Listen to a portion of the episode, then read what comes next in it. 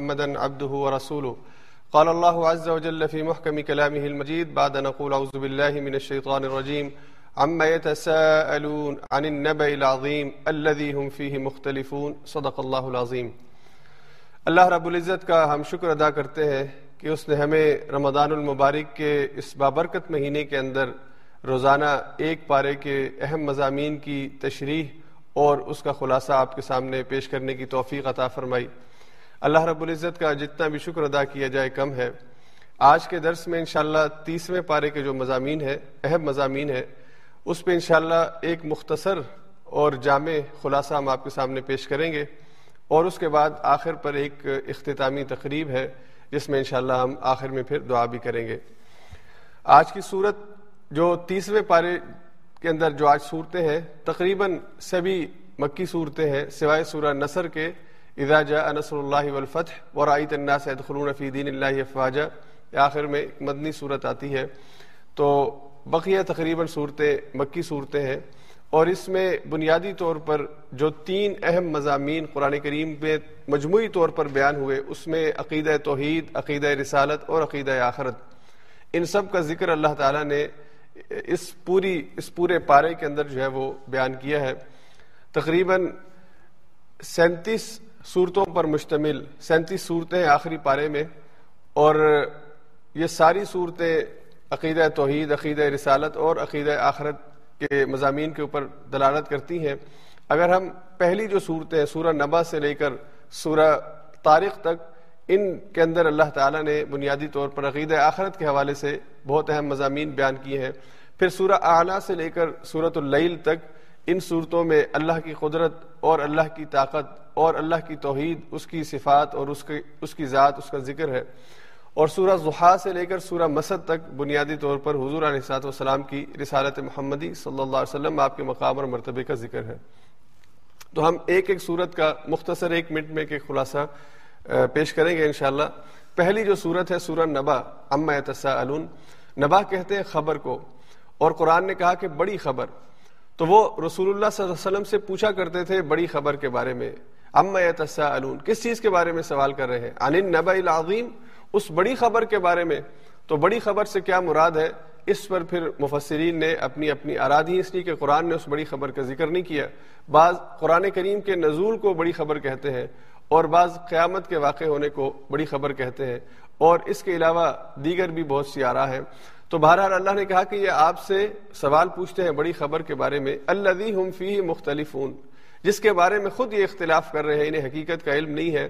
کلّہ سیالمون سم کلّہ سیالمون ان کو عنقریب اس بات کا پتہ چل جائے گا۔ تو اگر وہ رسالت محمدی صلی اللہ علیہ وسلم کی صداقت اور آپ کے پیغام کے حوالے سے ابھی مطمئن نہیں ہوئے تو ان قریب انہیں پتہ چل جائے گا کہ حضور علیہ سات والسلام جو پیغام لے کر آئے ہیں، وہ حق کا پیغام اور سچ کا پیغام ہے اور اسے پوری دنیا پر غلبے کے لیے اور پوری دنیا پر چھا جانے کے لیے اور اس نظام کو پوری دنیا کے اندر نافذ کرنے کے لیے اللہ نے رسول اللہ صلی اللہ علیہ وسلم کو یہ منصب اور یہ ذمہ داری عطا فرمائی ہے۔ اس کے بعد آگے سورہ نازعات ہے۔ نازعات یہ فرشتوں کی قسم اللہ نے کھائی ہے اور وہ فرشتے کے جو جان کو نکالتے ہیں اور ان کے جان کے نکالنے میں جس لمحے ان کو حکم ہوتا ہے، اسی لمحے وہ کام کرتے ہیں، بڑی تیز رفتاری سے آتے ہیں اور ان کی جو ایکوریسی ہے ٹائم کی ایکوریسی ہے، کام کو کرنے کا، ٹھیک طریقے سے کرنے کا جو پرفیکشن ہے، اس کی قسم اللہ نے یہاں پہ کھائی ہے۔ اور کہا کہ وہ اپنے معاملات میں کبھی بھی سستی نہیں کرتے، جو حکم دیا جائے اس کی خلاف ورزی نہیں کرتے۔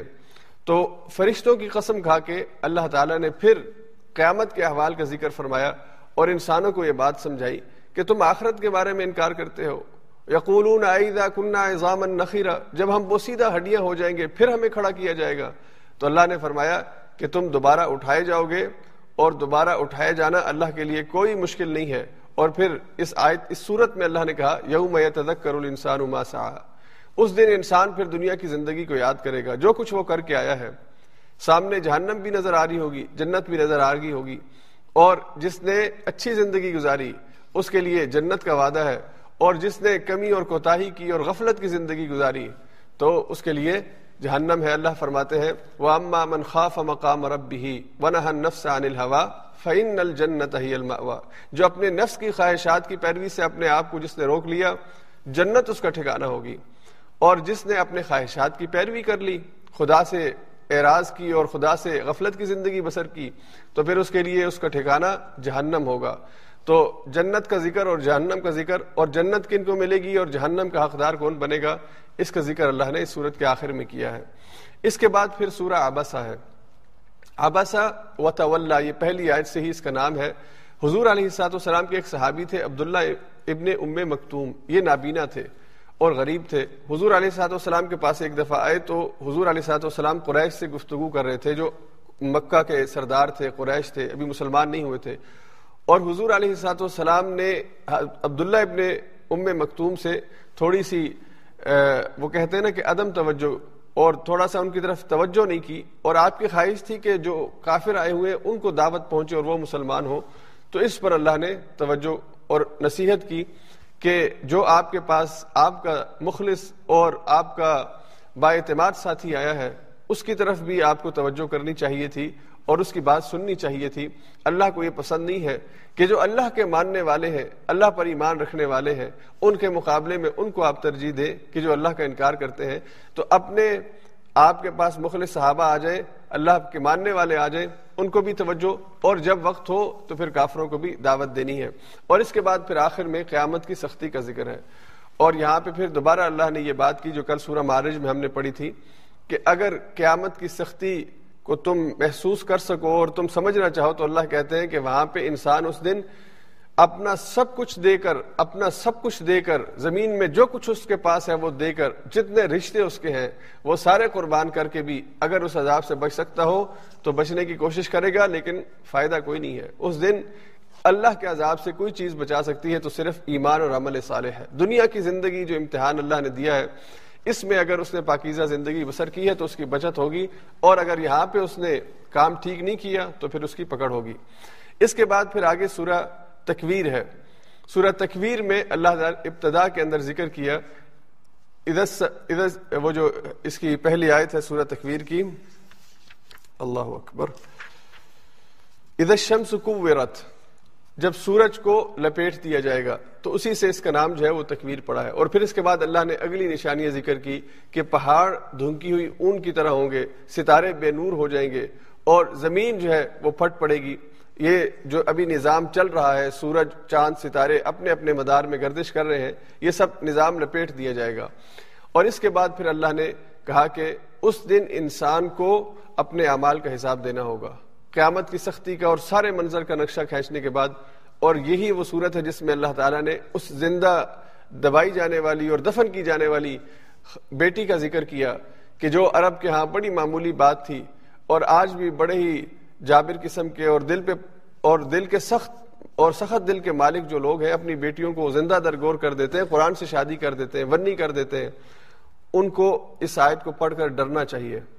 اللہ فرماتے ہیں کہ اس دن پھر اللہ پوچھیں گے بھی زم بن قطلت کس گناہ کی پاداش میں تجھے مارا تھا انہوں نے؟ کس گناہ کی پاداش میں تیری جان انہوں نے لی تھی؟ تو اللہ کے سامنے وہ اپنا حق مانگے گی اور پھر جس نے دنیا میں جس بھی عورت کو مارا ہے، بچی کو مارا ہے، غیرت کے نام پر اس کا قتل کیا ہے، اللہ کے سامنے وہ جواب دہ ہوگا اور اسے وہاں پہ کھڑا ہو کر اپنا حساب کتاب اللہ کے سامنے پیش کرنا ہوگا۔ اس لیے اللہ نے کہا کہ اس دن آج تو تم نا حق دنیا میں مظلوموں کو قتل کر رہے ہو اور مظلوموں کو حق، حقوق پہ ڈاکہ ڈال رہے ہو۔ اس دن اللہ کے سامنے کھڑے ہوگے تو پھر بچت نہیں ہو سکے گی۔ اس کے بعد پھر سورہ انفطار ہے، سورت نمبر بیاسی۔ اس میں پھر اللہ تعالیٰ نے ابتدا کے اندر قیامت کا منظر بیان فرمایا عزت سما ان فطرت وہ وقت آئے گا کہ جب آسمان جو ہے وہ پھٹ جائے گا اور آسمان کے اندر جو روشنی ہے، ستاروں کی صورت میں یا چاند کی صورت میں، یہ ساری لپیٹ دی جائے گی، سمندر کے اندر، سمندر جو ہے وہ ابل پڑے گا اور یہ زمین اور آسمان کے نظام درہم برہم ہو جائے گا۔ یہ قیامت کی نشانیاں ذکر کرنے کے بعد اللہ نے انسان سے کہا، اے انسان ما غرک بربک الکریم، تجھے کس چیز نے اپنے رب سے غافل کر دیا ہے؟ اللہ نے تو تیرے لیے تو دیکھتا نہیں ہے، اللہ نے تجھے پیدا کیا ہے۔ اللہ خلق کا فسوا کا فعدلک، پھر اللہ نے تیرا تصویہ کیا ہے۔ تجھے پیدا کرنے کے بعد، تیرے وجود میں روح کو انجیکٹ کرنے کے بعد، پھر تیرا نقش اور تیرا، تیری خوبصورتی اور تیرے یہ وجود کو اللہ نے اگر قائم رکھا ہے تو یہ تو اس کی مہربانی ہے۔ یہ وہ ذات ہے جس نے تجھے پیدا کیا اور تیرا نک سک بنایا اور تجھے خوبصورت بنایا ہے۔ تو آج اپنی خوبصورتی پہ بڑا نازا ہے، اپنی طاقت پہ بڑا تجھے گھمنڈ ہے۔ تو سوچ تو صحیح کہ تیرا خالق اور مالک کون ہے۔ تو پھر اللہ نے کہا کہ اصل میں قیامت کے دن نقصان وہ اٹھائیں گے کہ جو دنیا کی زندگی کے اندر غفلت کی زندگی بسر کرتے ہیں۔ اور وہ جو یوم الدین ہے، بدلے کا دن ہے اللہ نے کہا، اس بدلے کے دن کے کنسپٹ کو مانتے نہیں ہیں، سمجھنے کی کوشش نہیں کرتے۔ نتیجے کے طور پر اس بدلے کے دن کوئی ان کے پاس نیک اعمال نہیں ہوں گے کہ اللہ سے کوئی گزارش کر سکے، کوئی دعا کروا سکے، کوئی سفارش کروا سکے کہ ہماری بھی بخشش ہو جائے، تو پھر ان کو جہنم کی طرف بھیج دیا جائے گا۔ اس کے بعد سورہ متففین ہے۔ متففین ناپ تول میں کمی کرنے والوں کو کہتے ہیں۔ اور اللہ نے ویل للمتففین سے صورت کا آغاز کیا کہ تباہی ہے ان کی جو ناپ تول میں کمی کرتے ہیں۔ الذین یکتالون علی الناس، جو جب معاملہ کرتے ہیں تو لینے اور دینے کے باٹ مختلف رکھے ہوتے ہیں۔ جب کسی کو چیز دیتے ہیں تو اپنے وزن کے باٹ کم رکھے ہوئے، بتائیں گے ایک کلو، لیکن دیں گے آٹھ سو گرام۔ اور جب لیتے ہیں تو ایک کلو کے وزن کی بجائے ایک کلو اور دو سو گرام کا پتھر رکھتے ہیں کہ ہمیں چیز زیادہ ملے اور ہم واپس کم دیں۔ مال لیتے وقت اچھا مال لیں گے، کم قیمت پہ لیں گے اور بیچتے وقت ناقص مال، گھٹیا مال مہنگا کر کے بیچیں گے۔ کاروباری دنیا کے اندر جتنی بھی خیانتیں ہیں، ان سب خیانتوں کے بارے میں کہا گیا کہ وہ متففین کے اندر شامل ہوتے ہیں، جو انسانوں سے دھوکہ کرتے ہیں، دغا کرتے ہیں۔ اور آج کی دنیا کے اندر جو لین دین ہے، اس میں جھوٹ، فراڈ، دھوکہ بتانا کچھ اور دینا کچھ اور خود پتہ ہو بیچنے والے کو کہ چیز میں کیا نقص ہے، لیکن اسے ایسا خوبصورت بنا کے، وہ جو قرآن نے منافقین کے بارے میں کہا ہے کہ انہم خوشب مسندہ، آپ ان کی باتیں سنیں تو آپ کو ایسے لگے جیسے اس سے تو اچھی گفتگو ہی کوئی نہیں کر سکتا۔ ایسے مزین کر کے بات کو لپٹی یعنی اس کو اس کو خوبصورت بنا کے پیش کریں گے کہ انسان کو محسوس ہی نہیں ہوگا کہ آدمی غلط کا غلط بات کہہ رہا ہے۔ اور بڑا امپریس کریں گے اپنے گاہک کو اپنی باتوں کے ذریعے سے۔ لیکن خود جانتے ہوں گے کہ چیز میں کھوٹ ہے تو وہ متففین ہے اور ان کے لیے تباہی اور ہلاکت ہے اور اللہ نے پھر آگے کہا کہ جب اللہ کے پاس ہی آئیں گے تو پھر ان کو اپنا انجام نظر آئے گا، لیکن اس وقت یہ اپنے گناہوں پر توبہ نہیں کر سکیں گے۔ یہاں دنیا کی زندگی میں اپنے معاملات کی اصلاح کرنا ضروری ہے۔ اور آج بھی اگر ہم کسی کو کوئی چیز بیچتے وقت ہم جانتے ہو کہ اس میں نقص ہے، لیکن ہم پوری چیز، صحیح چیز کی قیمت وصول کریں گے تو قیامت والے دن ہم نے جو زائد وصول کیا ہمیں واپس کرنی پڑے گی اور وہاں پہ ہم پیسے نہیں دے سکتے، وہاں پہ پھر اپنے اعمال دینے پڑیں گے۔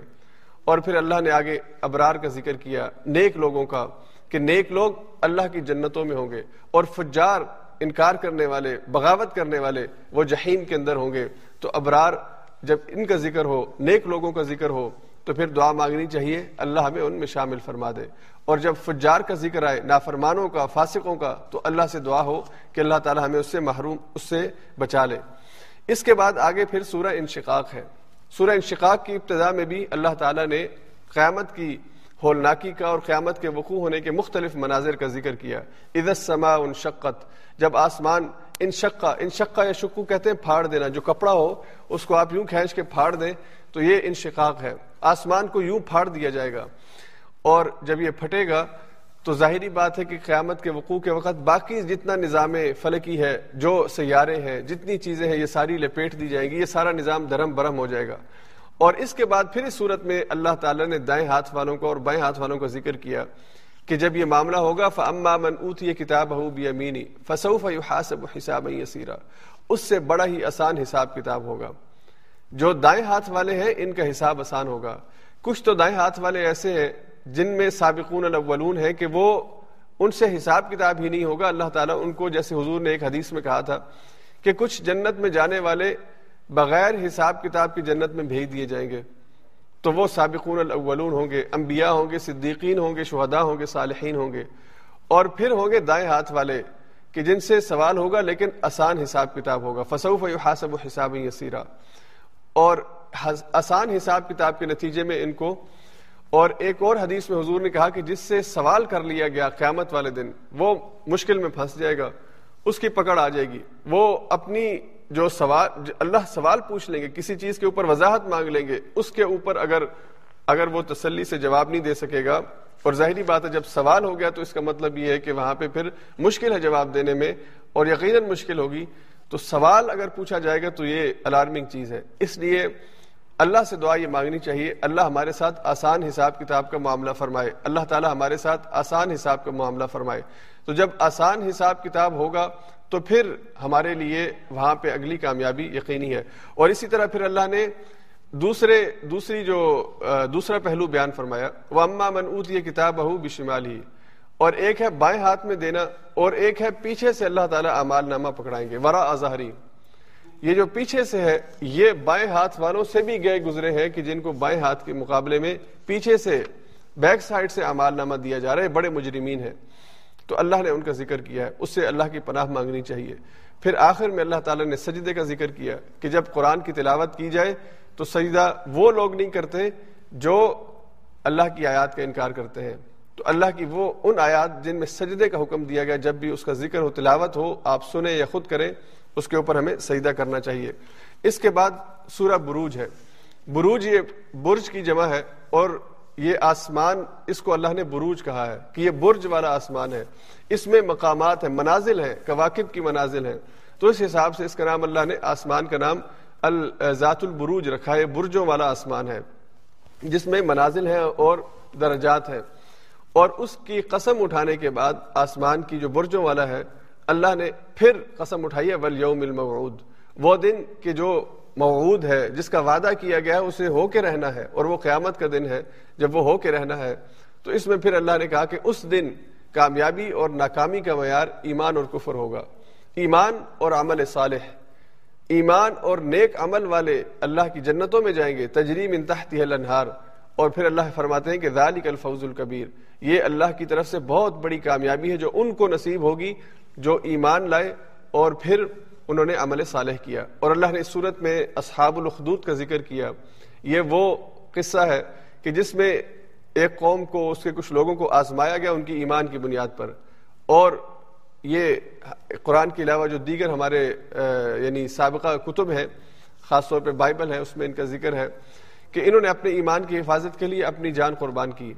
تو اللہ نے ان کا ذکر کیا اور ان کو مثال کے طور پر کہ وہ اپنے ایمان پر ثابت قدمی انہوں نے اختیار کی، حتیٰ کہ انہوں نے اپنی جان بھی اللہ کے رستے میں پیش کرنی پڑی، انہوں نے کر دی، تو ان کا ٹھکانہ پھر اللہ کے ہاں جنتیں ہیں۔ اور آخر میں پھر اللہ نے کہا کہ ان نبت رب بھی کل شدید تیرے رب کی پکڑ بڑی ہی سخت ہے، بہت سخت پکڑ ہے۔ جب وہ پکڑتا ہے، پھر اس کی پکڑ سے کوئی اپنے آپ کو چھڑا نہیں سکتا، نہ کوئی رشوت دے کر، پیسے دے کر، نہ کوئی تعریفیں کر کے اور نہ کوئی معافی مانگ کے جب پکڑ اللہ کی آ جائے گی، تو پھر کسی کی کوئی معافی نہیں ہے، پھر اللہ کی پکڑ سے کوئی اپنے آپ کو نہیں بچا سکے گا۔ اس کے بعد سورہ طارق ہے۔ سورہ طارق میں اللہ تعالیٰ نے پھر ایک اپنے تخلیق میں سے ستارے کا ذکر کیا۔ تارق کہتے اندھیرے میں چمکنے والی چیز کو۔ تو اللہ نے فرمایا وسما و تارق آسمان کی قسم ہے اور تارق کی۔ وما ادرا کمت تارق اور تمہیں کیا پتا ہو کہ تارق کیا ہے؟ پھر اللہ نے فرمایا، النجم الثاقب۔ یہ وہ ستارہ ہے کہ جو اندھیرے کو ختم کر کے روشنی پیدا کرنے کا ذریعہ بنتا ہے۔ تو نجم الثاقب ستاروں کے اندر ایک ستارہ ہے جو بہت روشن ہوتا ہے۔ اس کی قسم اللہ نے یہاں پہ کھائی ہے۔ اور پھر اللہ نے آخر میں یہ بات کہی کہ اللہ کے دین کو ختم کرنے کے لیے، اس کے خلاف سازشیں کرنے کے لیے یہ کافر دنیا کے اندر اسلام دشمن مل بیٹھتے ہیں۔ اس وقت بھی، آج بھی، اور یہ مکر کرتے ہیں۔ ان نہ یقیدون عقیدہ تو یہ مکر اور چالیں چلتے ہیں اور پلاننگ کرتے ہیں اور یہ چالیں ہوائی باتیں نہیں ہوتی، ان کی چالیں بڑی ہی ریسرچ اور بڑی ہی تحقیق کے بعد ہوتی ہیں۔ پورے دورہ قرآن میں مختلف مقامات پہ میں نے ذکر کیا ہے کہ آج کی دنیا کے اندر بھی بہت سے ریسرچ سینٹر صرف مسلمانوں کے اندر کمزوریوں اور خامیوں کو تلاش کرنے کے لیے اور کیسے مسلمانوں کو آپس میں لڑایا جا سکتا ہے، اس کے اوپر تحقیق کرتے ہیں۔ میں نے ایک یہودی ریسرچر کا ذکر کیا کہ جس کی پانچ سو کتابیں اور اس کی جو اسپیشلائزیشن ہے، وہ اس چیز کے اوپر ہے کہ مسلمانوں کے درمیان کون کون سے اختلافات ہیں، جنہیں ہوا دے کر، جنہیں معاشرے میں اچھال کر انہیں آپس میں ایک دوسرے کے خلاف آمنے سامنے کیا جا سکتا ہے۔ اور اسی طرح سے باقاعدہ امریکہ کے اندر ایسے ریسرچ سینٹرز ہیں کہ جن کی رپورٹس کے اوپر، جو تھنک ٹینکس ہیں، ان کی رپورٹس کے اوپر پالیسیز بنتی ہیں کہ مسلم معاشروں میں ان کے جو طبقات کی تقسیم ہے وہ کیسی ہے۔ کون سے لوگ ہیں جو کنزرویٹو ہیں؟ کون سے لوگ ہیں جو لبرل ہیں؟ کون سے لوگ ہیں کہ جو ہمارے لیے خطرہ ہو سکتے ہیں؟ اور کون سے لوگ ہیں جو اسلام کے حوالے سے اس کے نظام کی بات کرتے ہیں یعنی پولیٹیکل اسلام کی بات کرتے ہیں؟ اور پھر حکومت کو بتاتے ہیں کہ ہمارا سب سے بڑا تھریٹ اور خطرہ ہمارے لیے پولیٹیکل اسلام کی بات کرنے والے لوگ ہیں۔ تو یہ یہ چیزیں جو ہیں، یہ دنیا والوں کے سامنے ہے کوئی مخفی بات نہیں ہے۔ تو اللہ فرماتے ان نہ ہم یقیدون قیدا یہ اپنی چال چلتے ہیں، اپنی طرح سے تدبیر کرتے ہیں وہ عقید و قیدا اور ایک چال میں چلتا ہوں اور پھر اللہ کی چال کے مقابلے میں بھلا کسی اور کی چال کامیاب ہو سکتی ہے۔ تو اہل ایمان سے کہا گیا کہ دنیا کی چال کر، چال چلنے والوں کی چالوں سے گھبرا کر، پریشان ہو کر، دل چھوٹا کرنے کی ضرورت نہیں ہے۔ اللہ کی ذات پر اعتماد کرو، وہ تمہیں ان کی چالوں کی خبر بھی دے گا اور اس کا مقابلہ کرنے کی تمہیں رہنمائی بھی کرے گا کہ کیسے ان چالوں سے بچنا ہے۔ تو اصل چیز اللہ پر ایمان ہے، اس پر اعتماد، اس پر توکل، اس کے ساتھ محبت، اس کے آگے جھکنا، اس سے مدد مانگنا۔ اگر اس ایٹیچیوڈ کو اپنا لو گے تو پھر ایک فرد کے طور پر بھی اور ایک معاشرے اور ایک قوم کے طور پر بھی کوئی تمہارے خلاف چالیں چل کر کامیاب نہیں ہو سکتا، اس لیے کہ ان کی چالوں کے مقابلے میں اللہ کی چال، اللہ کی مدد تمہارے ساتھ ہے اور یقیناً اللہ کی مدد ہی ہمیشہ غالب رہتی ہے۔ اس کے بعد سورہ اعلیٰ ہے۔ اعلیٰ اللہ تعالیٰ کے بارے میں اس صورت میں اللہ کی شان اور پاکیزگی کا ذکر ہے۔ پہلی جو آیت ہے سب بھی حسم ربکل اعلیٰ پاک ہے وہ ذات کہ جو بہت ہی بلند و بالا ہے۔ اور حضور کو حکم دیا گیا کہ آپ سب بہ تسبیح بیان کیجیے، پاکی بیان کیجیے، اپنے رب کی کہ جو بہت ہی اعلیٰ ہے۔ جس طرح ہم سجدے کے اندر جو دعا پڑھتے ہیں، سبحان ربی اللہ تو اس میں بھی یہ اعلیٰ آتا ہے۔ تو یہ اللہ کی صفت ہے کہ اللہ تعالیٰ اعلیٰ ہے، بلند و بالا ہے۔ تو اللہ کی ذات سب سے بلند ہے۔ ایک بلند اس معنی میں کہ ہم کسی بڑی چیز کو، اپنے سے بڑی چیز کو، طاقتور چیز کو بلند محسوس کرتے ہیں۔ اس معنی کے اندر بھی۔ اور اللہ کے اختیارات، اللہ کی طاقتیں، اللہ کے علم اس کی بھی کوئی انتہا نہیں ہے۔ وہ بے پناہ ہے، وہ ہر حوالے سے اونچا ہے۔ علم کے اندر بھی، طاقت کے اندر بھی، اختیارات کے اندر بھی۔ اور اس کے بڑا ہونے میں ہمارے لیے فخر کرنے کا سامان موجود ہمارے لیے خوش ہونے کا کہ میرا رب وہ ہے کہ جو بہت اعلیٰ ہے، بہت بلند و بالا ہے۔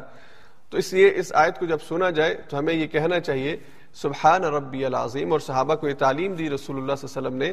اس طرح کی جو قرآن کی آیات آتی ہیں، جب اللہ کہتے ہیں کہ سب بہ تو پھر ہمیں تسبیح کرنی چاہیے۔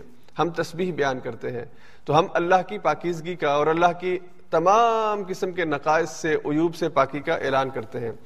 اس کے بعد سورہ غاشیہ ہے اور یہ قیامت کا ایک نام ہے غاشیہ۔ اس کا ذکر اللہ تعالیٰ نے پھر قیامت کا ذکر اس میں کیا ہے۔ حل اتا کا حدیث الغاشیہ؟ تو اس کے، اس صورت کے اندر اللہ تعالیٰ نے قیامت کے مناظر بیان فرمائے ہیں اور وجوہ یوم عز ناظر یعنی کچھ ایسے چہرے کہ جو روشن ہوں گے، جو مسکراتے ہوئے اور خوشی سے شاداں و فرحاں چہرے ہوں گے۔ ان کا ذکر ہے اور کچھ چہرے کہ جو ناکامی کی وجہ سے سیاہ ہو جائیں گے اور اللہ کے عذاب کو دیکھ کر وہ سیاہ ہو جائیں گے اور ان کے حواس باختہ ہو جائیں گے۔ ان کا ذکر اللہ نے فرمایا۔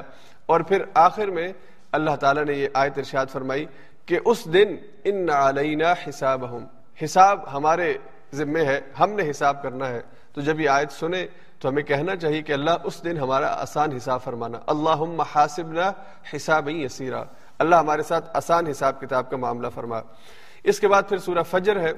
فجر کے وقت کی اللہ نے قسم کھائی ہے اور ابتدائی آیات میں اللہ تعالیٰ نے والفجر کہا اور ولیال عشر کہا۔ دس راتیں۔ اب دس راتیں جو ہے، اس سے کیا مراد ہے؟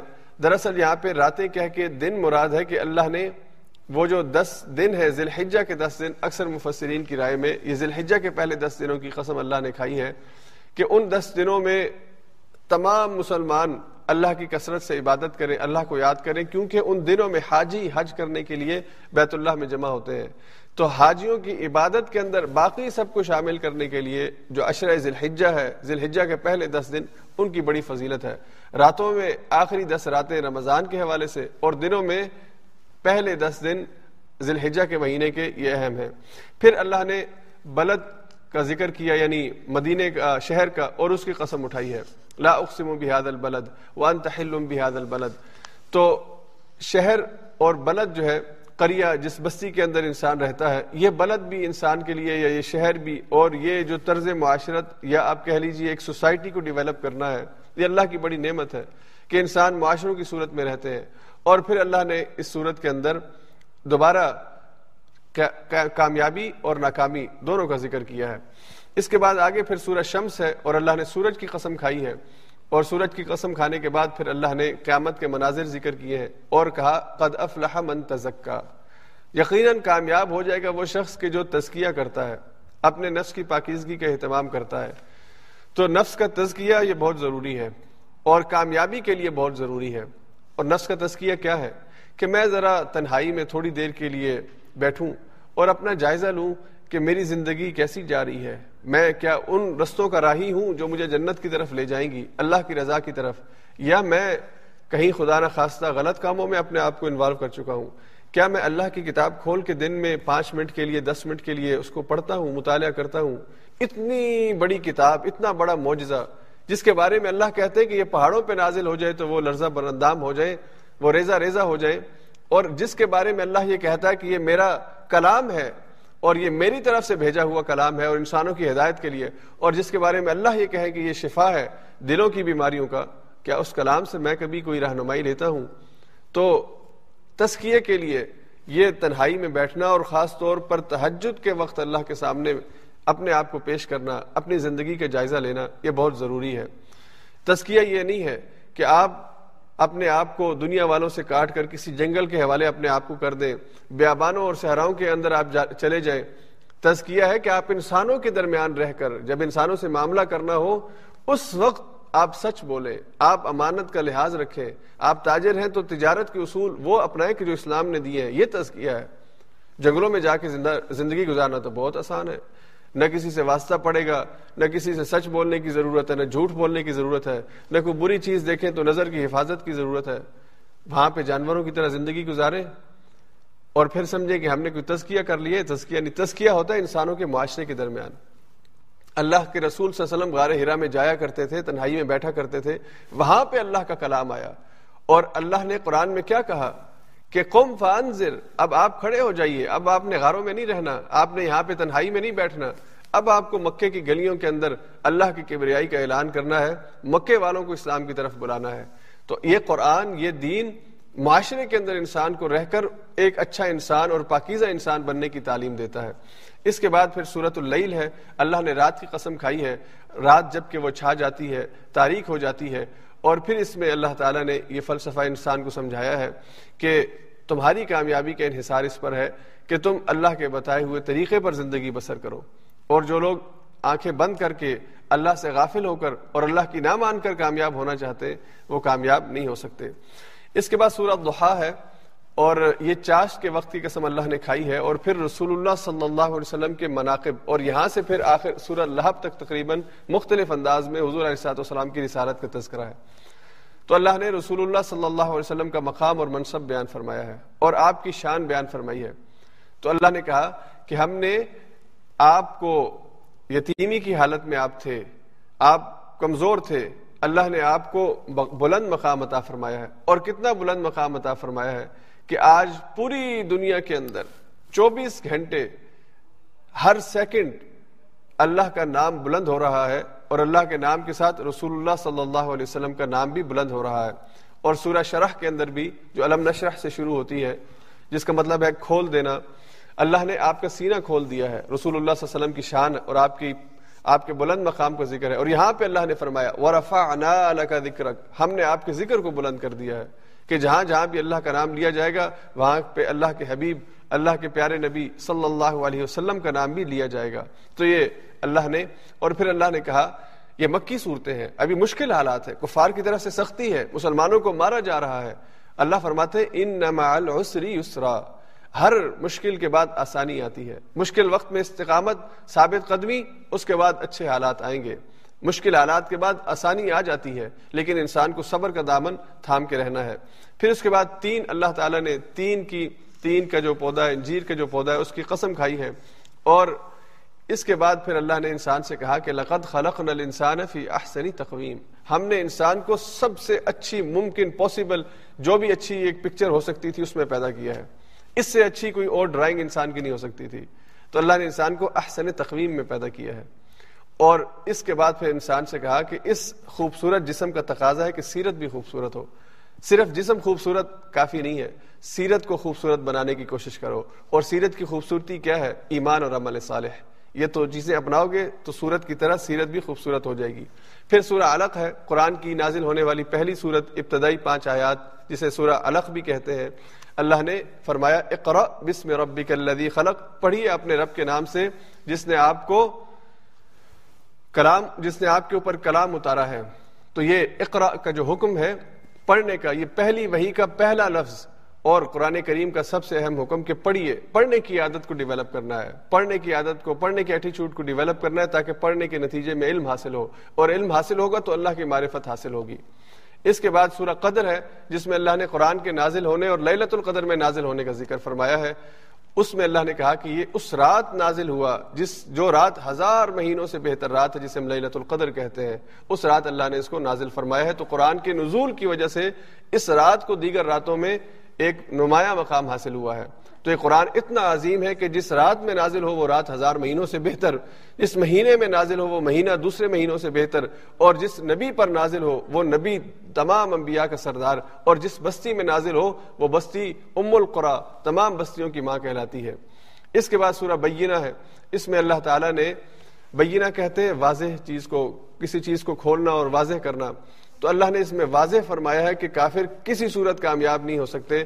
اور صرف کامیاب ہوں گے وہ لوگ کہ جو اللہ پر ایمان رکھتے ہیں اور اللہ کی آیات کو قبول کرتے ہیں، ان کے لیے کامیابی ہے۔ اور پھر اللہ نے اس کے آخر میں بڑی خوبصورت آیات ارشاد فرمائی کہ وہ جو ایمان لاتے ہیں اور عمل صالح کرتے ہیں، اللہ ان سے راضی ہو جاتا ہے۔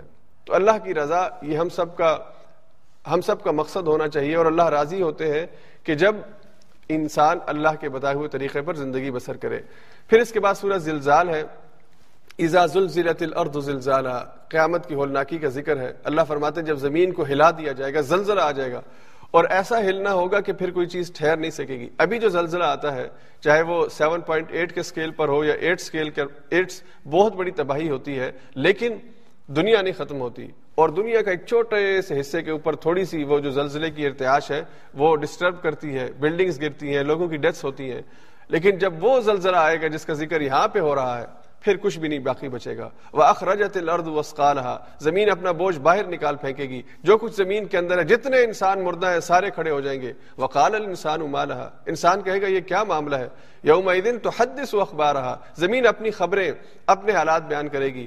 اور پھر اللہ نے فرمایا، جو چھوٹی سی چھوٹی نیکی ہے، وہ بھی اللہ کے سامنے، تم، تمہارے سامنے اللہ پیش کر دیں گے۔ اور جو چھوٹی سی چھوٹی برائی ہے، وہ بھی اللہ تمہارے سامنے پیش کر دیں گے۔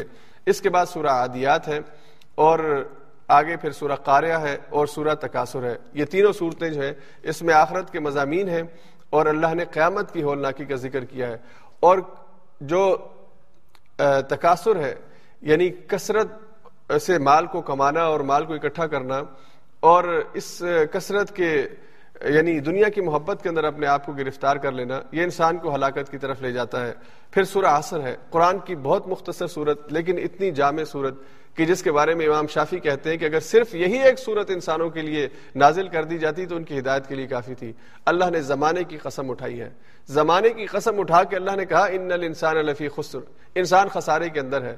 الا الذين امنوا وعملوا الصالحات مگر وہ لوگ جو ایمان لائے اور عمل صالح انہوں نے کیا وتواصوا بالحق وتواصوا بالصبر اور جنہوں نے نیکی کا حق کا پیغام، نیکی کا پیغام، اچھی بات دوسروں تک پہنچائی اور جنہوں نے صبر کا ایٹیچیوڈ اپنایا اور صبر کیا ہوتا ہے کہ اگر آپ پر مشکل حالات آ جائیں تو اس وقت ثابت قدم رہنا اور آپ پر اچھے حالات آ جائیں، نعمتیں ہی نعمتیں ہوں، اللہ کی بار، نعمتوں کی، رحمتوں کی بارشیں ہوں۔ ان آسائشوں میں اور نعمتوں میں کفر سے، اللہ کی نافرمانی سے اپنے آپ کو روکنا، یہ بھی صبر ہے۔ تو جو لوگ صبر کا ایٹیچیوڈ اپناتے ہیں اور نیکی کی تعلیم دیتے ہیں، دوسروں کو بتاتے ہیں نیکی کیا ہے، سچ کیا ہے، حق کیا ہے، اللہ کے بارے میں، نبی صلی اللہ علیہ وسلم کے بارے میں قیامت اپنے عقائد کی تبلیغ کرتے ہیں، دوسروں کو بتاتے ہیں کسی میں غلطی دیکھیں، اس کی اصلاح کے لیے اصلاحی نقطہ نظر اپناتے ہیں اور ایمان اور عمل صالح کرتے ہیں، تو وہ اس خسارے سے بچ جائیں گے جس کا شکار باقی سارے انسان ہونے جا رہے ہیں۔ اس کے بعد سورہ حمزہ ہے۔ اللہ نے بہت سخت انداز میں تنبیہ کی اس آدمی کو جو مال جمع کرتا ہے اور پھر اسے گن گن کے رکھتا ہے۔ یہ مال کو جمع کرنا اور پھر جمع کر کے گننا انسان میں بخل پیدا کرتا ہے۔ شح و نفس انسان کے دل کا چھوٹا ہونا اس وقت ہوتا ہے جب وہ مال جمع کرنے کی عادت اپنا لے اور اسے گن گن کے اس کو جو ہے اپنے بینک بیلنس کو بڑھانے کی کوشش کرتا رہے۔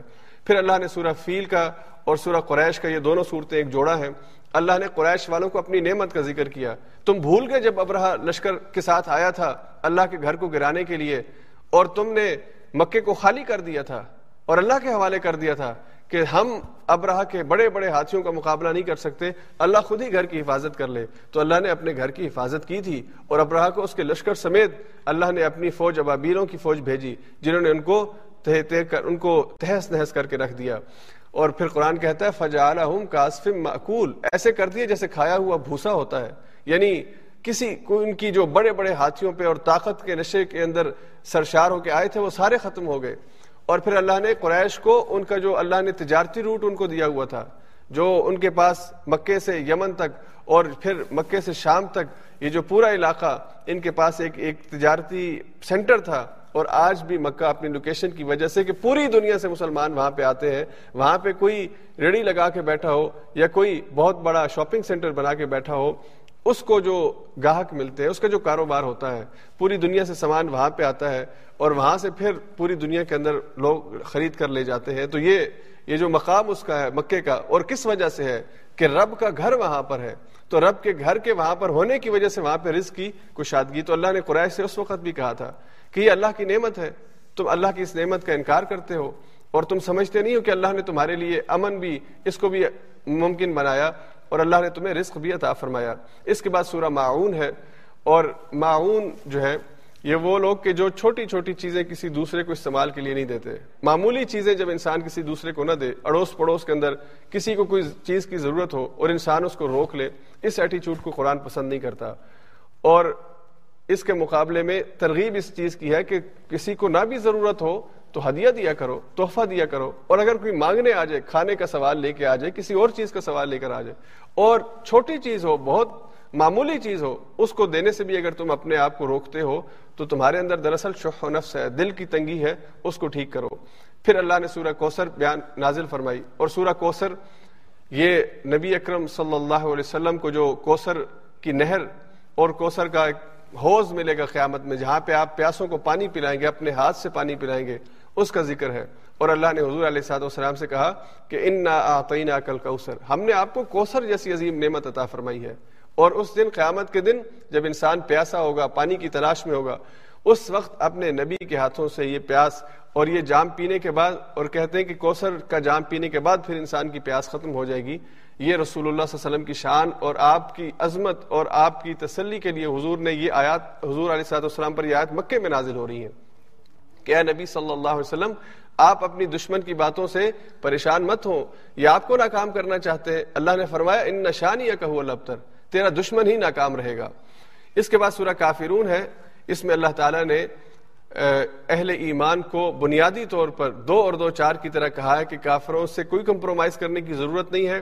اپنے دین کے حوالے سے یکسوئی کے ساتھ اس پر عمل کرو اور ان سے کہہ دو کہ اگر نہیں مانتے تو نہ مانے، لکم دین حکم ولی دین۔ تمہارے لیے تمہارا دین، ہمارے لیے ہمارا دین۔ اور پھر جب اس دین کے بارے میں وہ جس کا انکار کر رہے ہیں، قیامت کے دن ان کی غفلت کی آنکھیں کھلیں گی، اس وقت ان کے پاس واپسی کا رستہ نہیں ہوگا۔ پھر سورہ نصر ہے اور یہ مدنی صورت ہے۔ قرآن کریم کی نازل ہونے والی صورتوں میں مکمل آخری صورت یہ سورہ نصر ہے۔ ادا جا نصر اللہ والفتح۔ جب اللہ کی مدد آ جائے اور نصرت آ گئی۔ اور آئی الناس خلون فی دین اللہ افواجا اور آپ نے دیکھا کہ لوگ پے در پے دین میں داخل ہو رہے ہیں۔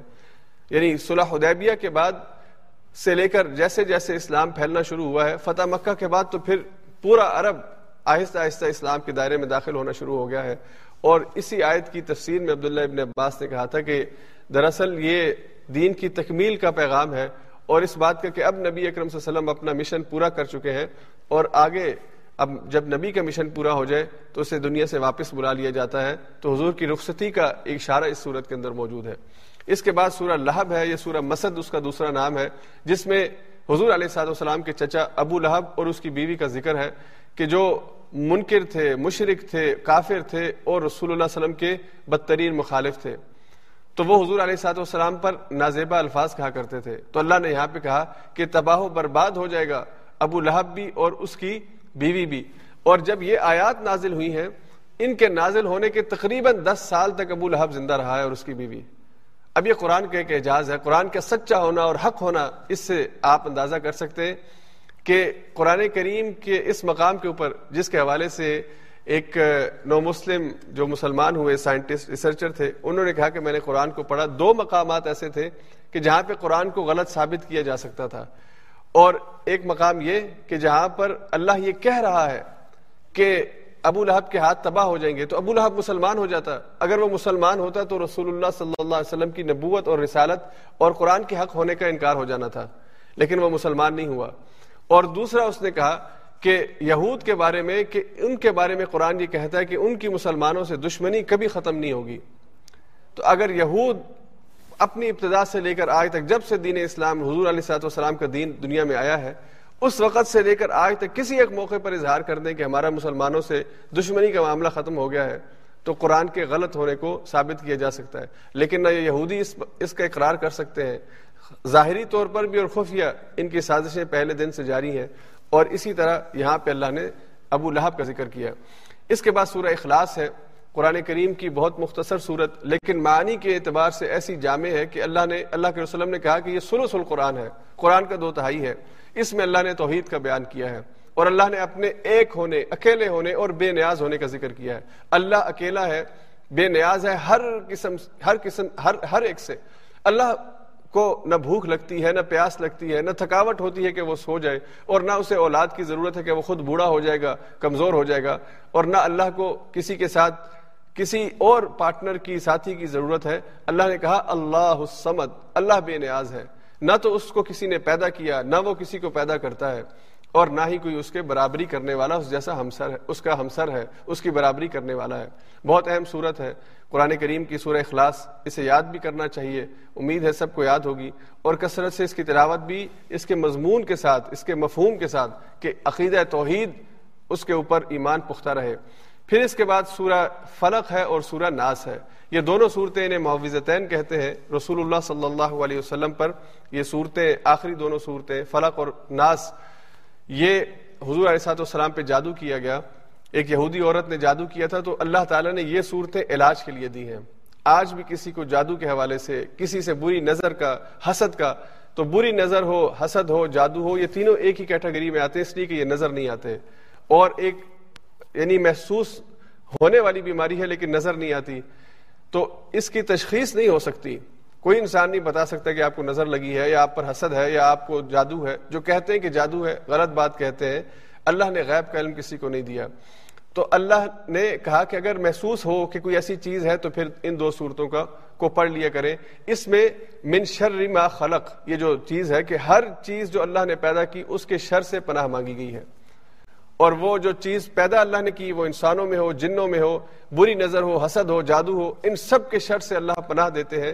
اگر کوئی انسان اس کے پڑھنے کا اہتمام کرے، اسی لیے حضور علیہ سات والسلام ان آخری تینوں صورتوں کو، یہ معاوضہ تعین بھی اور سورہ اخلاص بھی، ان کو ہر نماز کے بعد، یہ آپ کا وظیفہ تھا، آپ پڑھا کرتے تھے۔ اور بطور خاص رات کو سونے سے قبل آپ تینوں صورتیں تین تین دفعہ پڑھ کے اپنے پورے جسم پہ پھونک لیتے تھے۔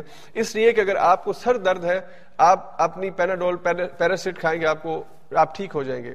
آپ کو گردے کی بیماری ہے، آپ کو جسم میں کوئی اور تکلیف ہے، آپ میڈیسن لے کے ٹھیک ہو سکتے ہیں۔ لیکن اب کسی نے آپ کو بری نظر لگا دی ہے، آپ کو کوئی آپ کا کوئی حاصل ہے، کسی نے آپ پر جادو کیا ہے، یہ آپ دنیا کی کسی لیبورٹری میں چلے جائیں، ٹیسٹ نہیں ہو سکتی۔ تو اس لیے جو بیماری نظر نہیں آتی، اس کا انتظار نہیں کرنا چاہیے کہ وہ لگے گی تو میں پڑھنا شروع کروں گا، بلکہ ہمیشہ شروع سے ہر ایک کوئی عادت اپنانی چاہیے کہ اس کو ایک لازمی وظیفہ سمجھ کر، اس لیے کہ بہت سی نظریں ایسی ہیں جو آپ کو حسد کی وجہ سے آپ کو دیکھتی ہیں، جو آپ کو بری نظر کی وجہ سے دیکھتی ہیں، اور کچھ لوگ ایسے ہیں کہ جو اس حد تک حسد میں آگے چلے جاتے ہیں کہ پھر وہ جادو جو حرام ہے اور کفر ہے، اس کا بھی ارتکاب کر بیٹھتے ہیں۔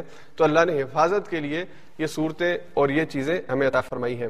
یہ ہماری آج کی جو سینتیس صورتیں ہیں، ان کا ایک مختصر سا خلاصہ میں نے تقریباً چالیس سے بیالیس منٹ میں آپ کے سامنے پیش کیا ہے۔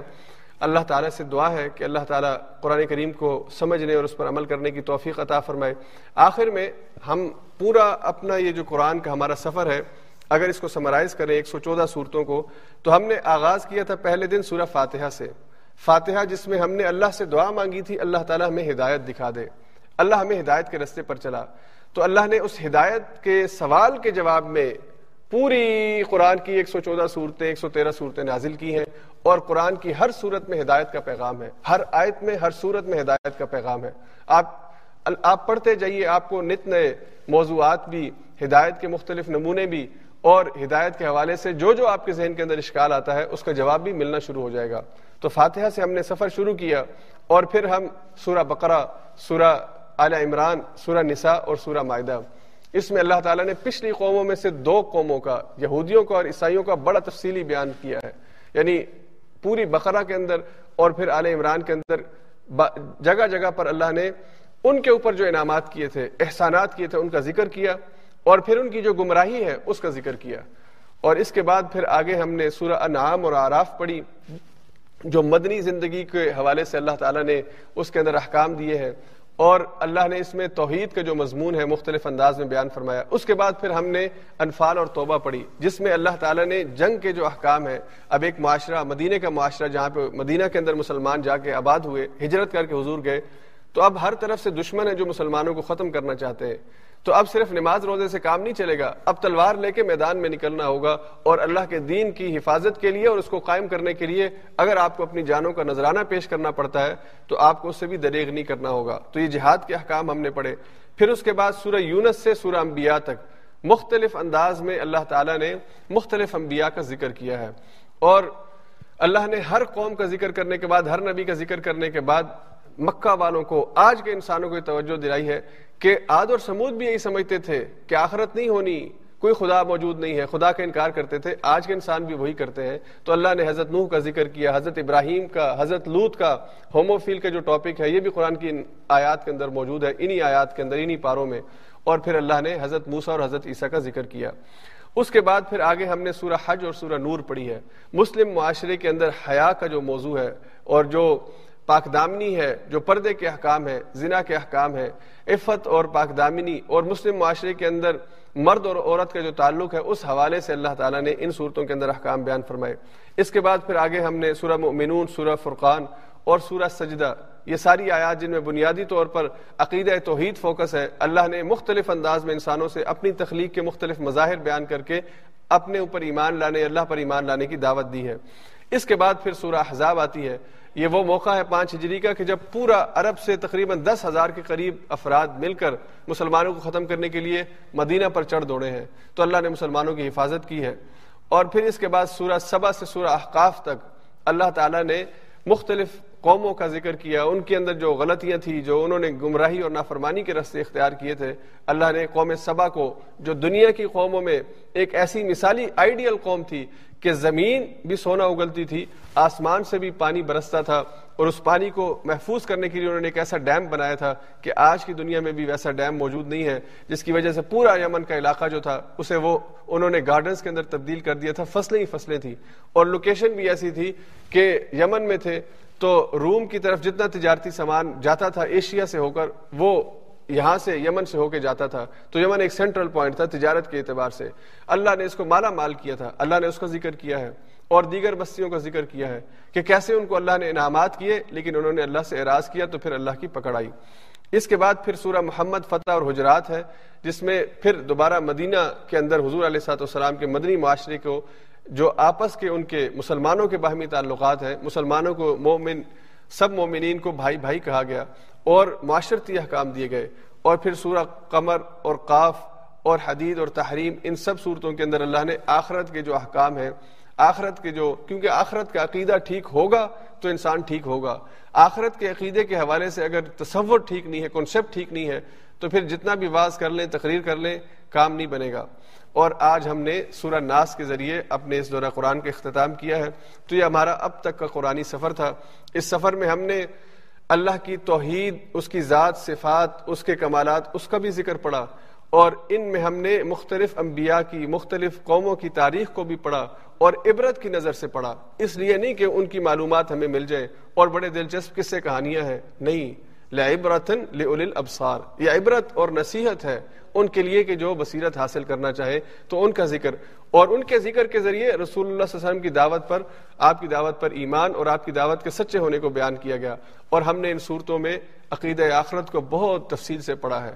اگر قرآن کریم کے اس ایک چیپٹر کو، عقیدہ آخرت کو سمرائز کرنا ہو، تو یوں کیا جا سکتا ہے کہ انسان کو دنیا کی اندر آنے کی جو ابتدا ہے وہ سمجھائی گئی۔